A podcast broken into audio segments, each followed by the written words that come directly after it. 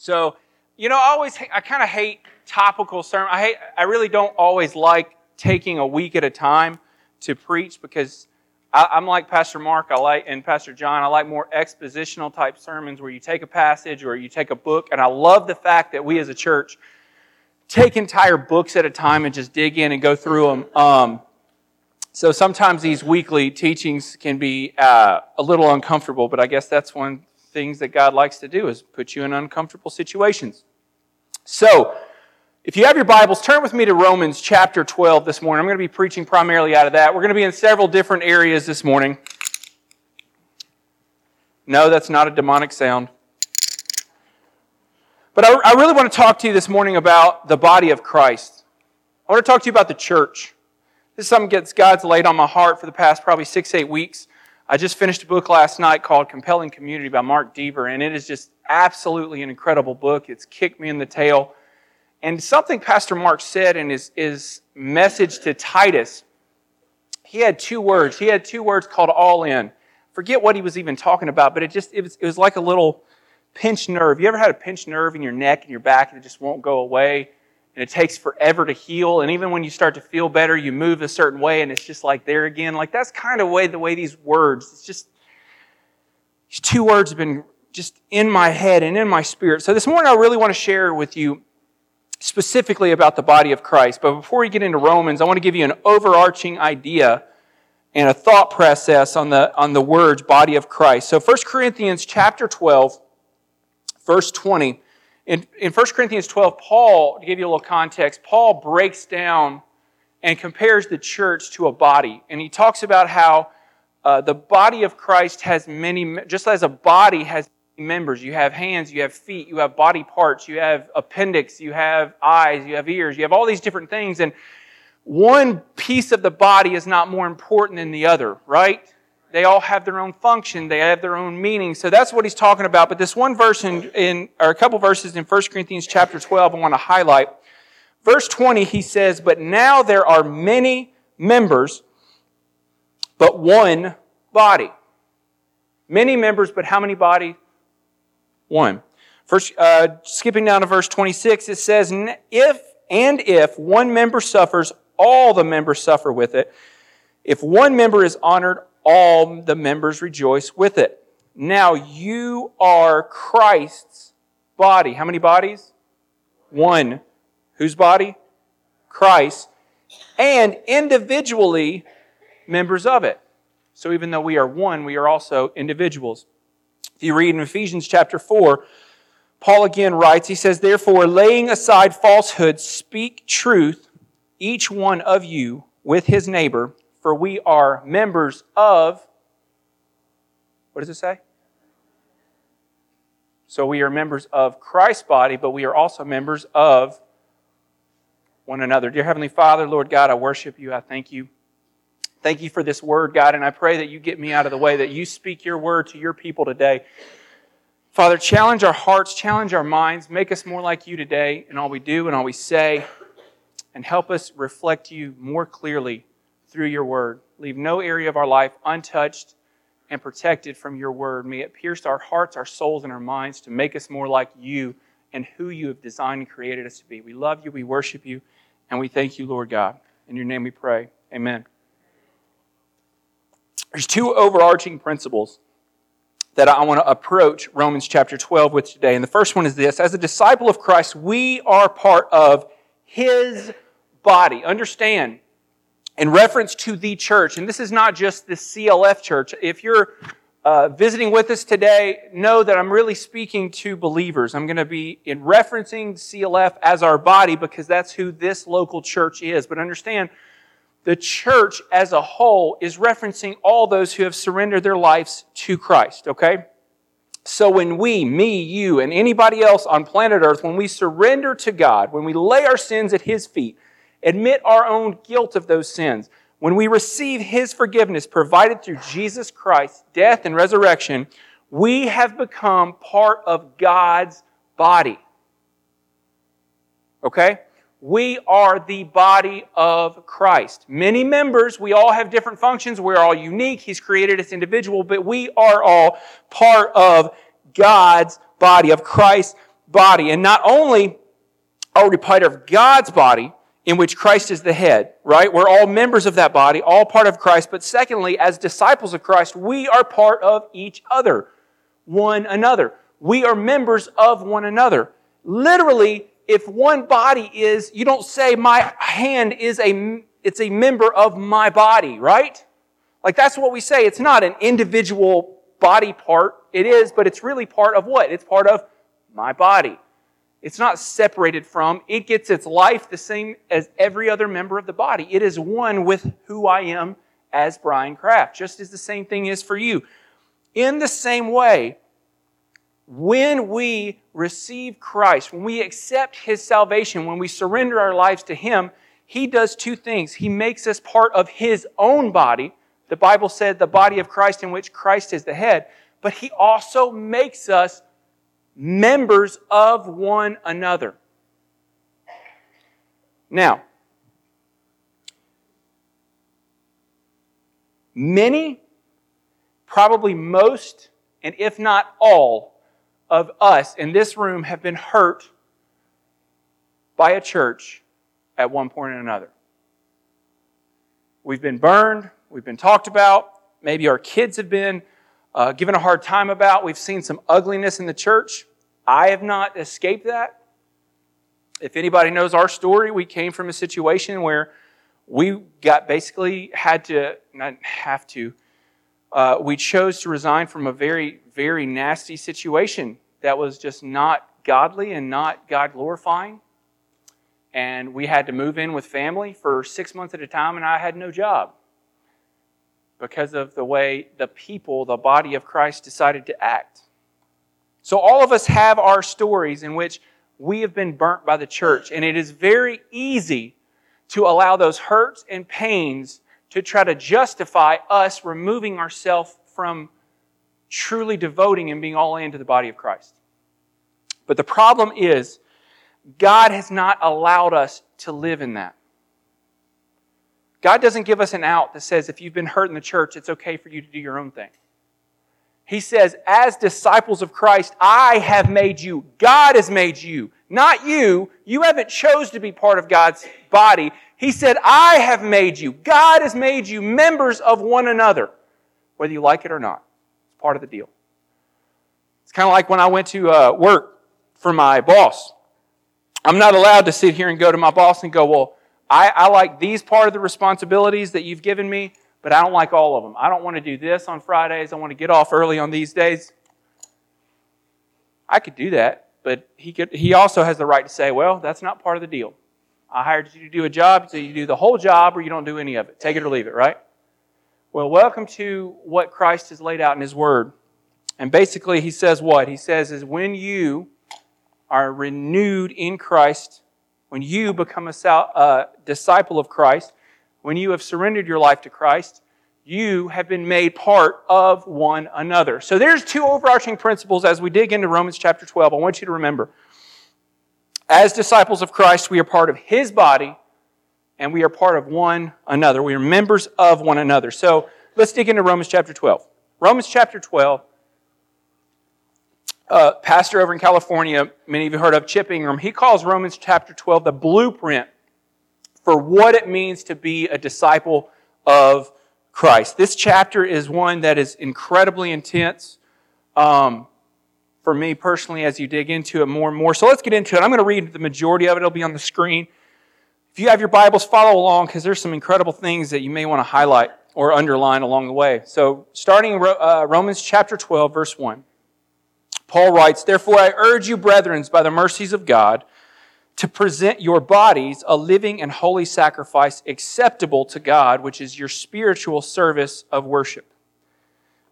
And do not be conformed to this world, but be transformed by the renewing of your mind, so that you may prove what the will of God is, that which is good and acceptable and perfect. For through the grace of but through the grace given to me, I say to everyone among you. Everyone, not some, not just the leaders or pastors, but everyone among you, to not think more highly of himself than he ought to think, but to think so as to have sound judgment as God has allotted, or has allotted to each a measure of faith. For just as we have many members in one body and all the members do not have the same function, so we, who are many, are one body in Christ and individually members of one another. Since we have gifts that differ according to the grace given us, each of us is to exercise them accordingly. If prophecy, according to the uh, proportion of his faith. If service, then in his serving. And he who teaches in his teaching. He who exhorts in his exhortation. He who gives with liberality. He who leads with diligence. And he who shows mercy with cheerfulness. And this is where I want to get into. Verse 9, he says, Let love be without hypocrisy. Abhor what is evil. Cling to what is good. Be devoted. Be devoted to one another in brotherly love.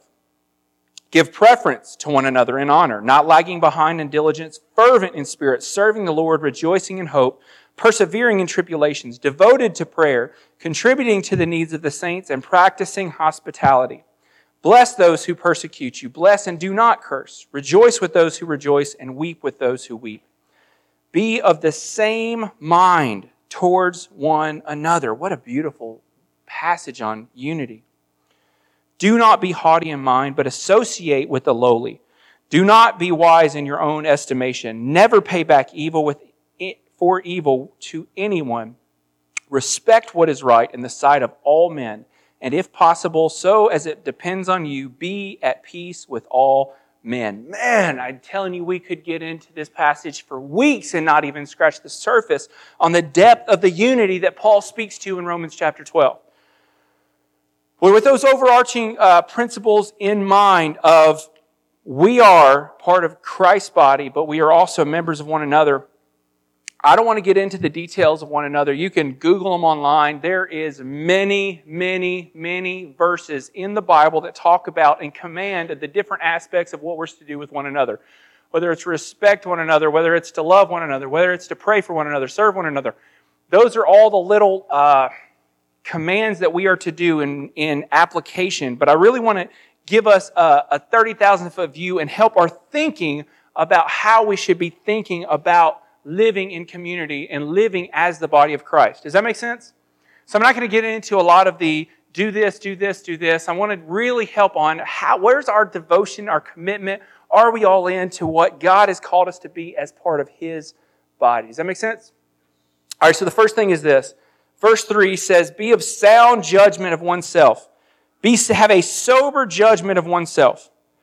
And you know, I've used this verse in the past in teaching and also in my personal walk to, uh, to help people understand that you are in Christ. Don't think so lowly of yourself, right? Well, I want to take a different uh, approach today. Have a sober self adjustment that you're not perfect. And some of us may have an idea of, oh, I know I'm not perfect. Yes, you do. But do you judge the other people in the same ruler in which you judge yourself?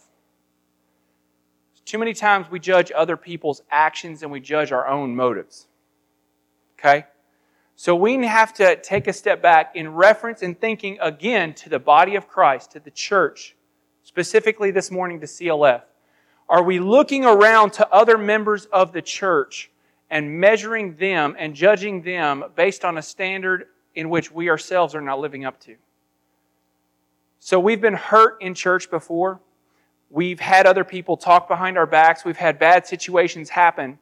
And what do we do? We want to fight against it and we want to ju- jump and group the entire church together in one loop, in one lump sum of, well, these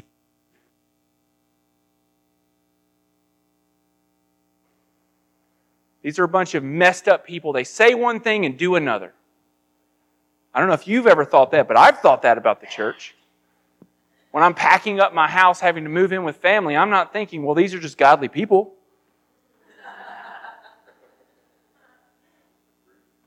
But at the same time, how many times have we taken a step back a week later and gone, man, I knew I should have done this, but I ended up doing this instead and it hurt somebody else?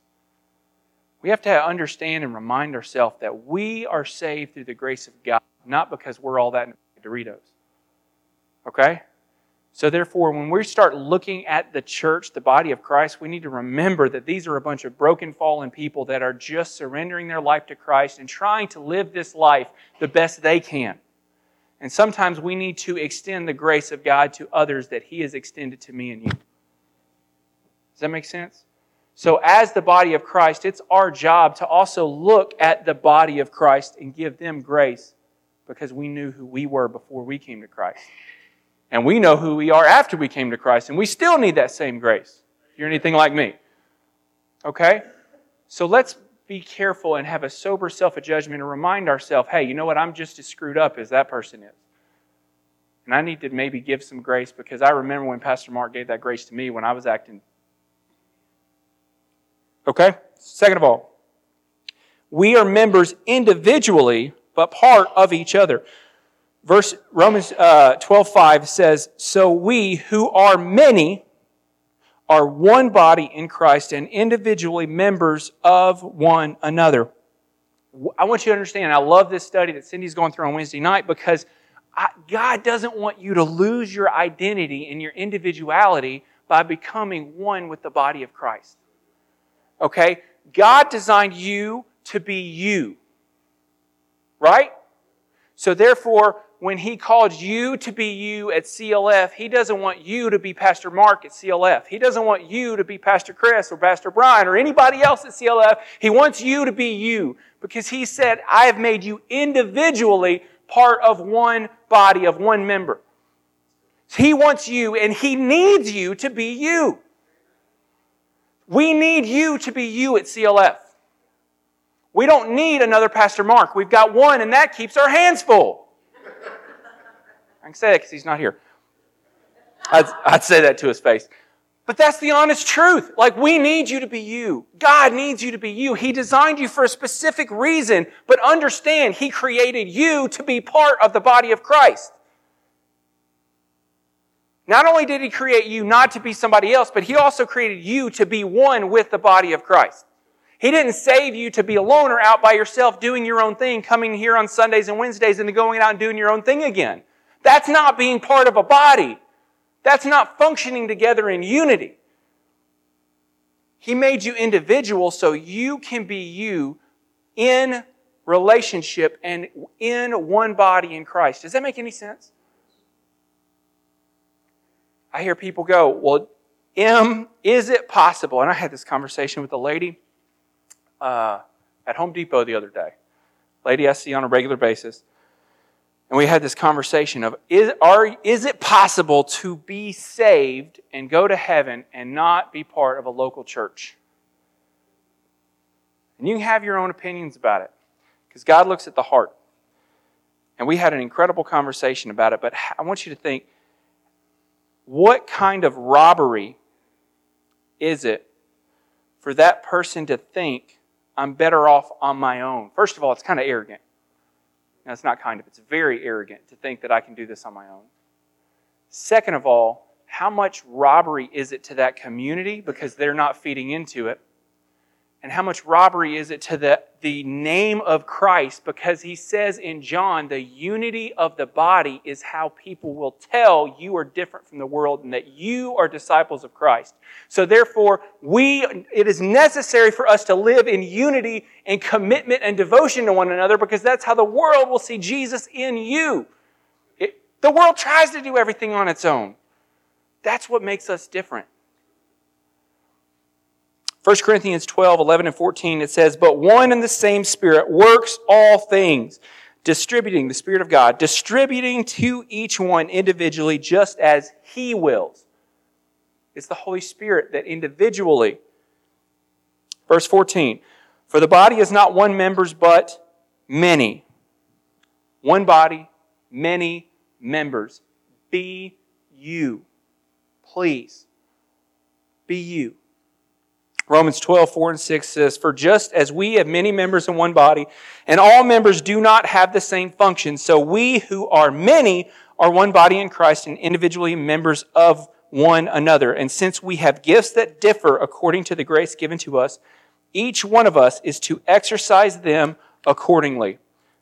If you have your Bible open in verse 6, I want you to underline the word exercise. Man, how many times do we hate that word? What does that mean for you? It means God has given you a gift, use it. If you come here on a Sunday or a Wednesday or a Thursday and you are not using, exercising the gifts in the body, then you are robbing the body of God. And whose body is it? Christ. You understand what I'm saying? God has given you gifts to help feed the body. Use them. Why? Because how the body comes together. I'm telling you, I just, there is no better evangelism tool anywhere than when the body of Christ lives in unity with one another. You can go out and preach in the streets, and that's great, and that's outstanding. More power to you if that's what God's called you to be. But in His Word, He says the world will see that you are disciples of me when you live in unity and love for one another. And that love is not a feeling, it's a choice and it's an action.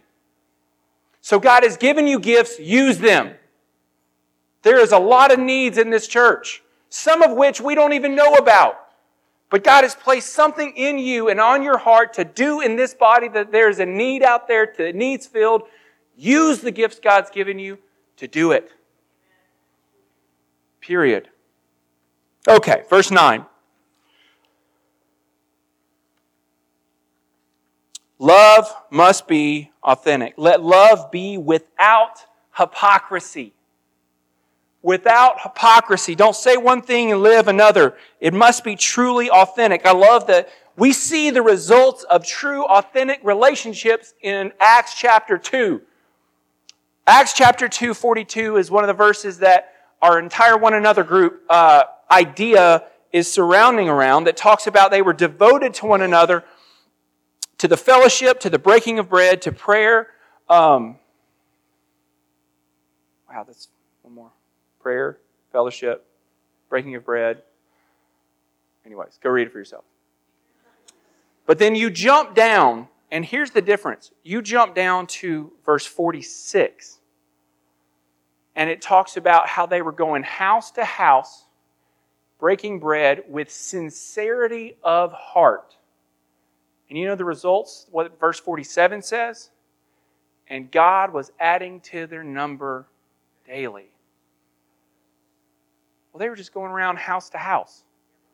They were just living in sincerity of heart. How was God adding to their numbers? By living life with one another, because the world sees it.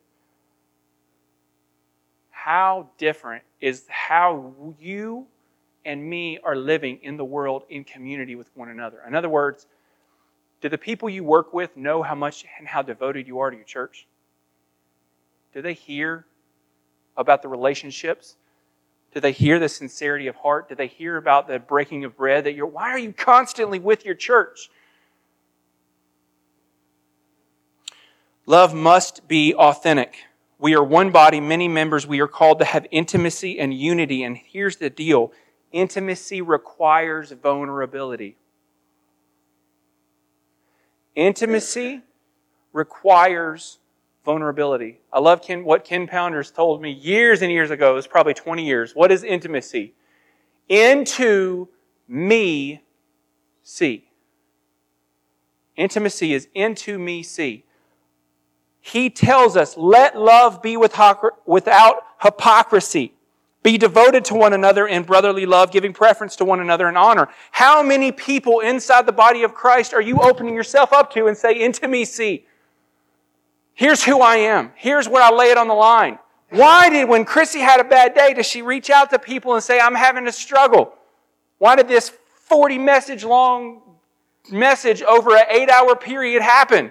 Because she has allowed other people to see into her life and go into me see.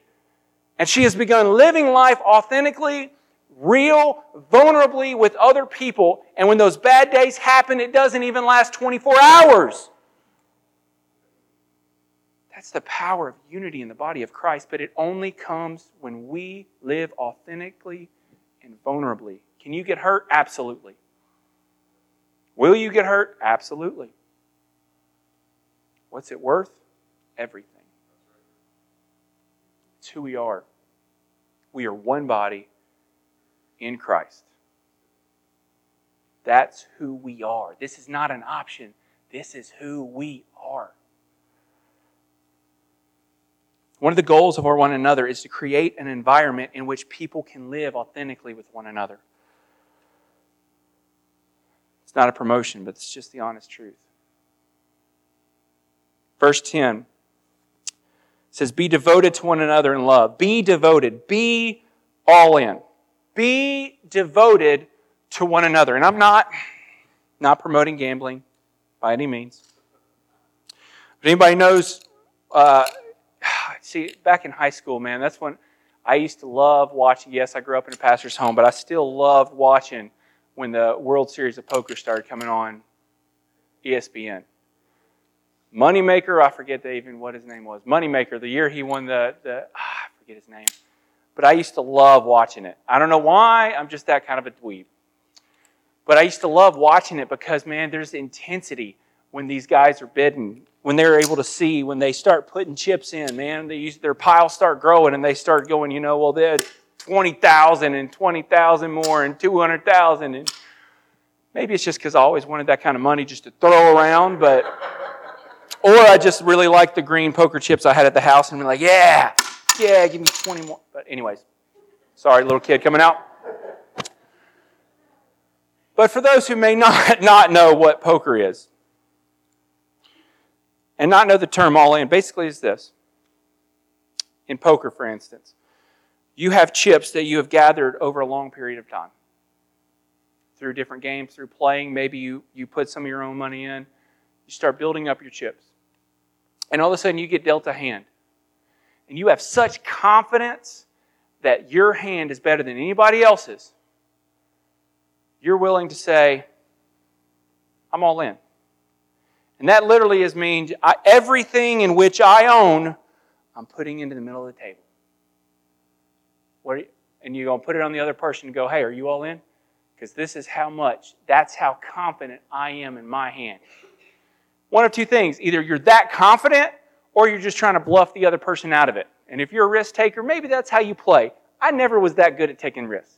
Ah, I had to be that confident to ever go all into a deck, right? So when you're referencing, that's what it is. You have to have such confidence in your hand that you are willing to put everything you have worked for on the line.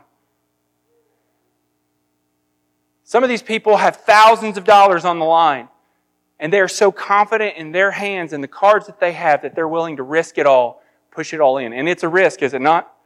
Because what happens if that hand isn't as good? You lose everything. Everything. Going all in is leaving nothing to, in the tank. It's holding nothing back. You can't go all in and say, all right, I'm going all in, but I'm going to hold on to this one just in case I lose. It's not all in. Is it? All in means I'm not leaving anything in the tank. That's what devotion is.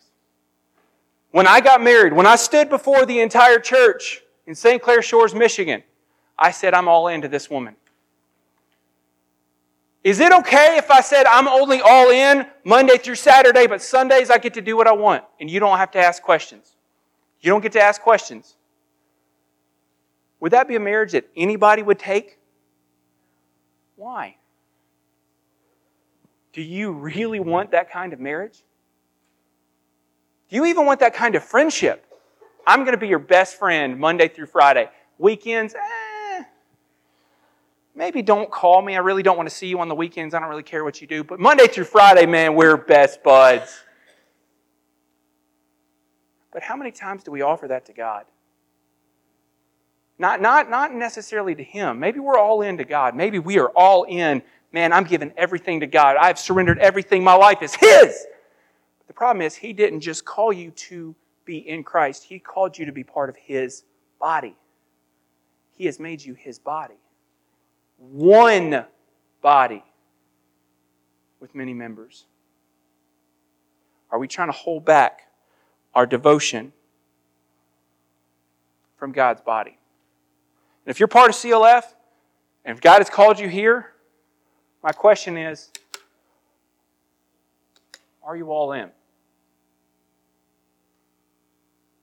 Maybe, maybe, you know, you have your hand, and I don't just mean finances. Some people, maybe it's finances. But I mean, what about your time? What about your decision making? Are you holding on, saying, that's fine, I'll, I'll, I'll volunteer with the kids' church maybe once a year, and uh, I'll show up to men's breakfast maybe once in a while, but that's, that's about all I can do. I, I got to save the rest. What's your devotion level? Because God has called us to be one body. And look, here's, here's, here's a caveat I'm going to tell you before I go any further.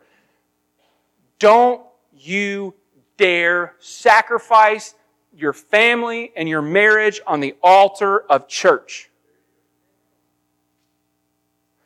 That woman and those kids are more important to me than any of you. Period. They will come first. However, what am I teaching Kate and Joshua when I'm with them six days a week and refuse to feed into the body in which God has made me part of? We have a serious problem of becoming idealistic and we're creating idols of our family in the church today. Are we devoted? The words devoted and brotherly love had the same root word of phileo, which is a very much a family love. It identifies the, word, the body of Christ as a family. So are we devoted to our church family the same as we are other family? When people look at our conversations at work, in our families, at home, do they hear an uncommon devotion to our church? Do they hear things like, I have to go to church Wednesday night? I'm sorry, I can't do that. Or do they hear, man, I'm sorry, I can't go to that because I get to go to church on Sunday. When people look at your bank account register, do they see an uncommon devotion to CLF? And I encourage you, go back and listen to those two messages Pastor Mark did on giving because they are outstanding. We are not a 90 10 church. We don't want you to give 90% and live on 10. I mean, that's great if that's what God's called you to do, but we're not expecting that. That's between you and God. The amounts and all that, that's fine. That's, that's between you and God. What's your devotion to Him? Is there a devotion? And I don't just mean giving 90% to the church. What about meals for those around you? When's the last time you invited somebody else out on Sunday morning and just paid for their lunch? It could be Subway. Hardy sends out two for six coupons all the time. What about buying a coffee on Sunday morning? You know how many times, how many, how many people listen to WDJC 89.9 Christian radio? You always hear these stories on there about, you know, passing it, pass it along, right? Or whatever they say. Buy, yeah, buy the, buy the coffee for the next person waiting in line, right? How many people have done that at Cafe Cliff on Sunday mornings?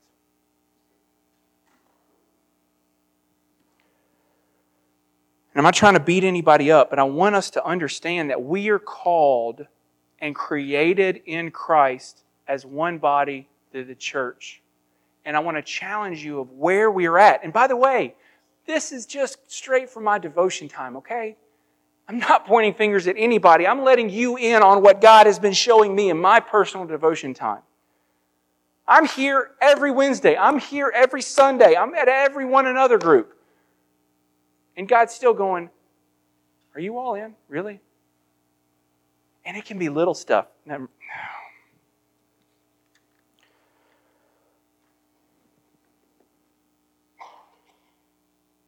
Too many times we're fearful of loss and of hurt to truly go all in. They have those. It's fine. I'm going to hold on to these four. Let me give you a, a case in point. This is from my personal devotion time. Something God challenged me with. He said, Hey, Brian, you've been here six years. Does anybody point to me and go, He's not really that devoted to the church? in my quiet time of reading this book and through Pastor Mark's message, one of the things God really laid on my heart, he said, Hey, Brian, why aren't you still renting? Why haven't you bought a house yet?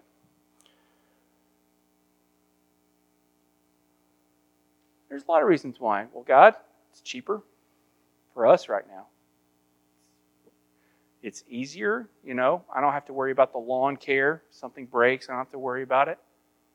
How many times when God asks us questions, we try to throw things out to try to justify it, right?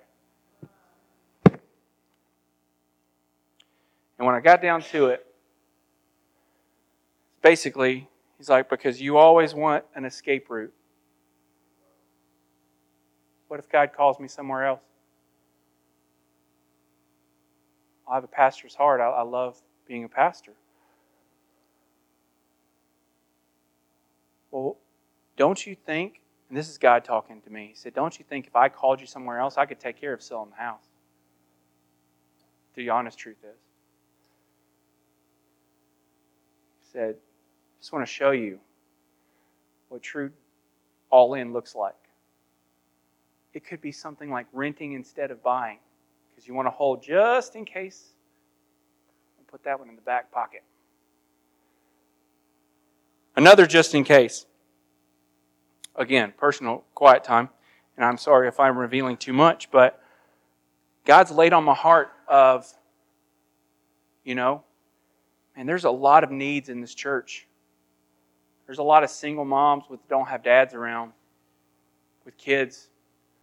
Who's going to mentor those kids, man? Who's going to invest into those kids? Because mom, as good as she is, there's a special place for a spiritual father in those kids' life. Who's doing it? Who's being intentional with it? Well, God, if I if I start doing that, what if what if that takes over, and I and I don't not leading Wednesday nights anymore, and I, am not as much of a pastor. He said, "Oh, okay. So you're more worried about your uh, your title." To my devotion.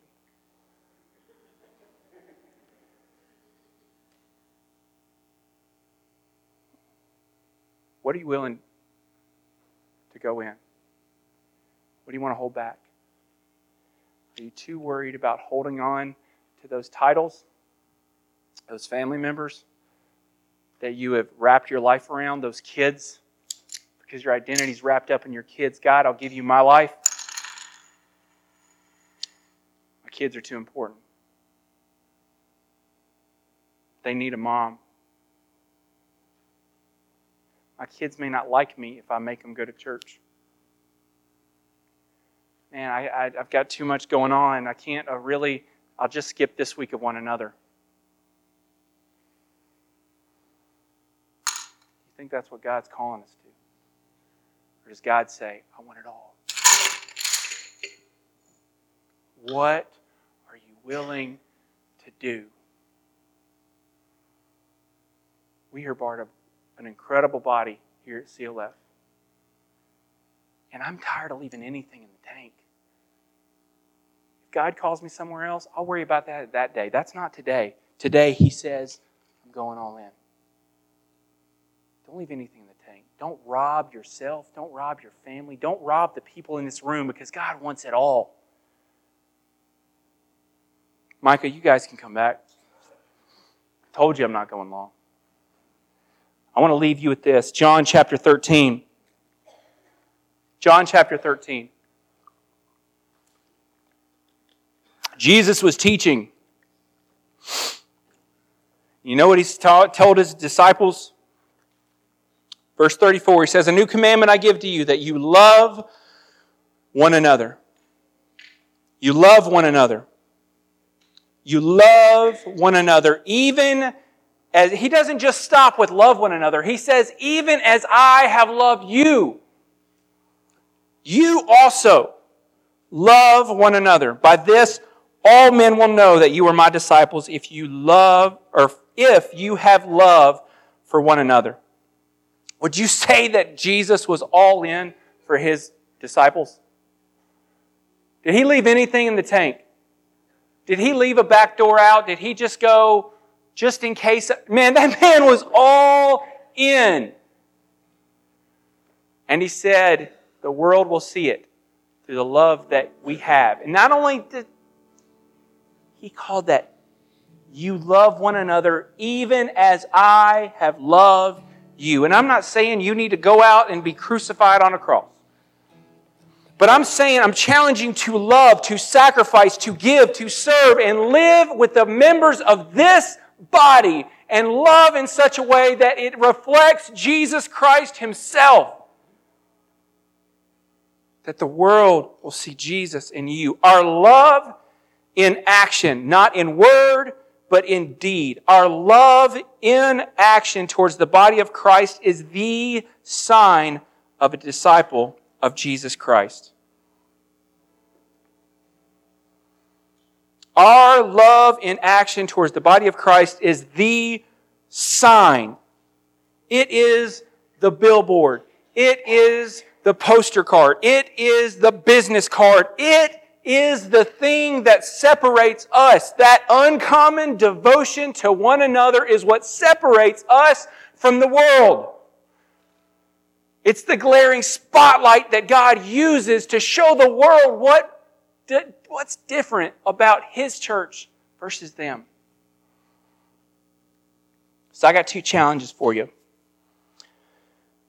Challenge number one I want you to examine your devotion in two areas. First of all, is time. Is my time a reflection of an all in devotion to the church, to the body of Christ?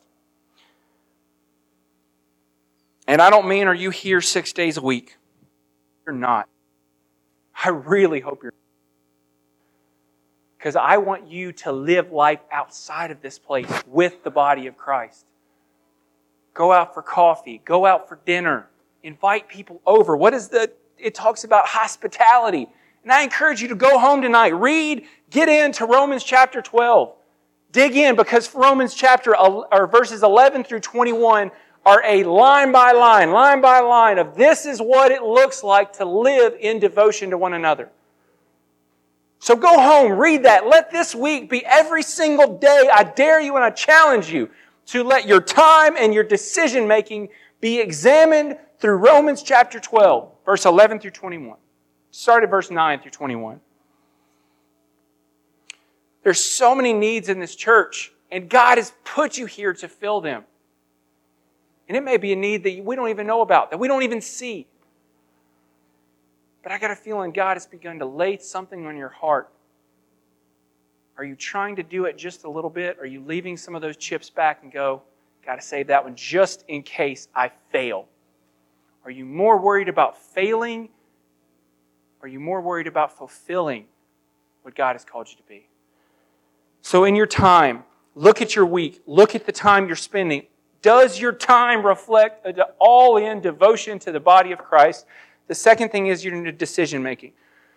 And this is a long term thing that I just want you to truly think about and examine is my decision making process showing my devotion and priority to the church in my life? And I'm telling you, this, as you've already heard, kick me in the teeth, is the job that I take. How is the first. When I think of my job, when I think about the location of my home, when I think about whether my kids are going to play sports, whether when I get paid, when I sit down with my budget, is some of the first thoughts that come through our mind how that decision is going to impact the body of Christ in your relationship to it. When you take a job, when you get a job offer, when you have a house opportunity, is it going to put a strain on that devotion to that body of Christ? Because you see the need and that all in nature for where God's called you to be. Now, granted, there are times, guess what? God calls you elsewhere. And that's why this devotion isn't necessarily just to CLF, but to God's people. But if you are here, and if this is where God has placed you, how does the local body of believers impact the decisions that you make in your family, your finances, your job, your home, your time. How important is the location of the church in making those decisions? How important is the, the community in which you're a part of? Maybe you need to make a move into a community where other people in the church are involved so that you can live life more easily with other people. I don't know. But what I know is it is your life centered around the local church in which God has brought you to be a part of. The church is never meant to tr- just be a place you go to. It's a place we live. God didn't just say the body of Christ is like a thing. He said it is a living, breathing organism. It is a life in and of itself. Blood and life flow through every part of the body. That's one reason that he described us like a body. Because we need the life that we live and we exchange that blood, that life giving force and power and the Holy Spirit in the conversations that we have. Why do we tell you come early, stay late on Sundays? Take part of one another, serve. Why? Because we know we need that time of community and devotion to each other. Are you all in?